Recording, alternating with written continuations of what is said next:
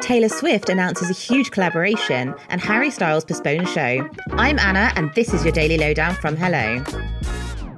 Lewis Capaldi has said that the £1.6 million farmhouse that Ed Sheeran convinced him to buy in the outskirts of Glasgow was a total hellhole. Speaking to US radio, the Somebody You Love singer admitted it was beautiful on the outside, but details the unpleasant decor and smells. That man is costing me thousands of pounds. Right. Because this place, right, I bought it, I moved in, it was an absolute tip. I hated it. He has now moved out of the property to a Glasgow flat and even said Ed should reimburse him. Now that's a collab we didn't see coming.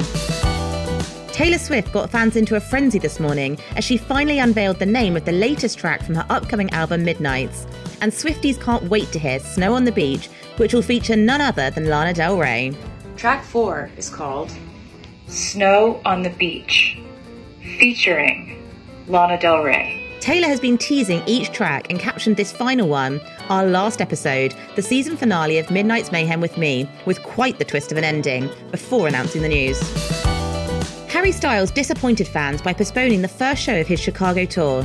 The As It Was singer was due to perform at the United Center on Thursday, but hours before the concert was meant to start, the venue announced that out of an abundance of caution, tonight's Harry Styles show has been rescheduled due to a band or crew illness.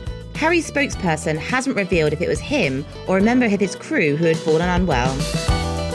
The Weeknd and Lily Rose Depp are starring in HBO Max's upcoming series The Idol, and the show has just dropped a raunchy new teaser trailer. Los Angeles is where all the monsters of the world come together.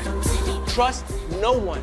The show, which is a follow up to Sam Levinson's Euphoria, promises similar gritty themes and a star studded cast. It comes out in 2023, so Euphoria fans should mark their calendars.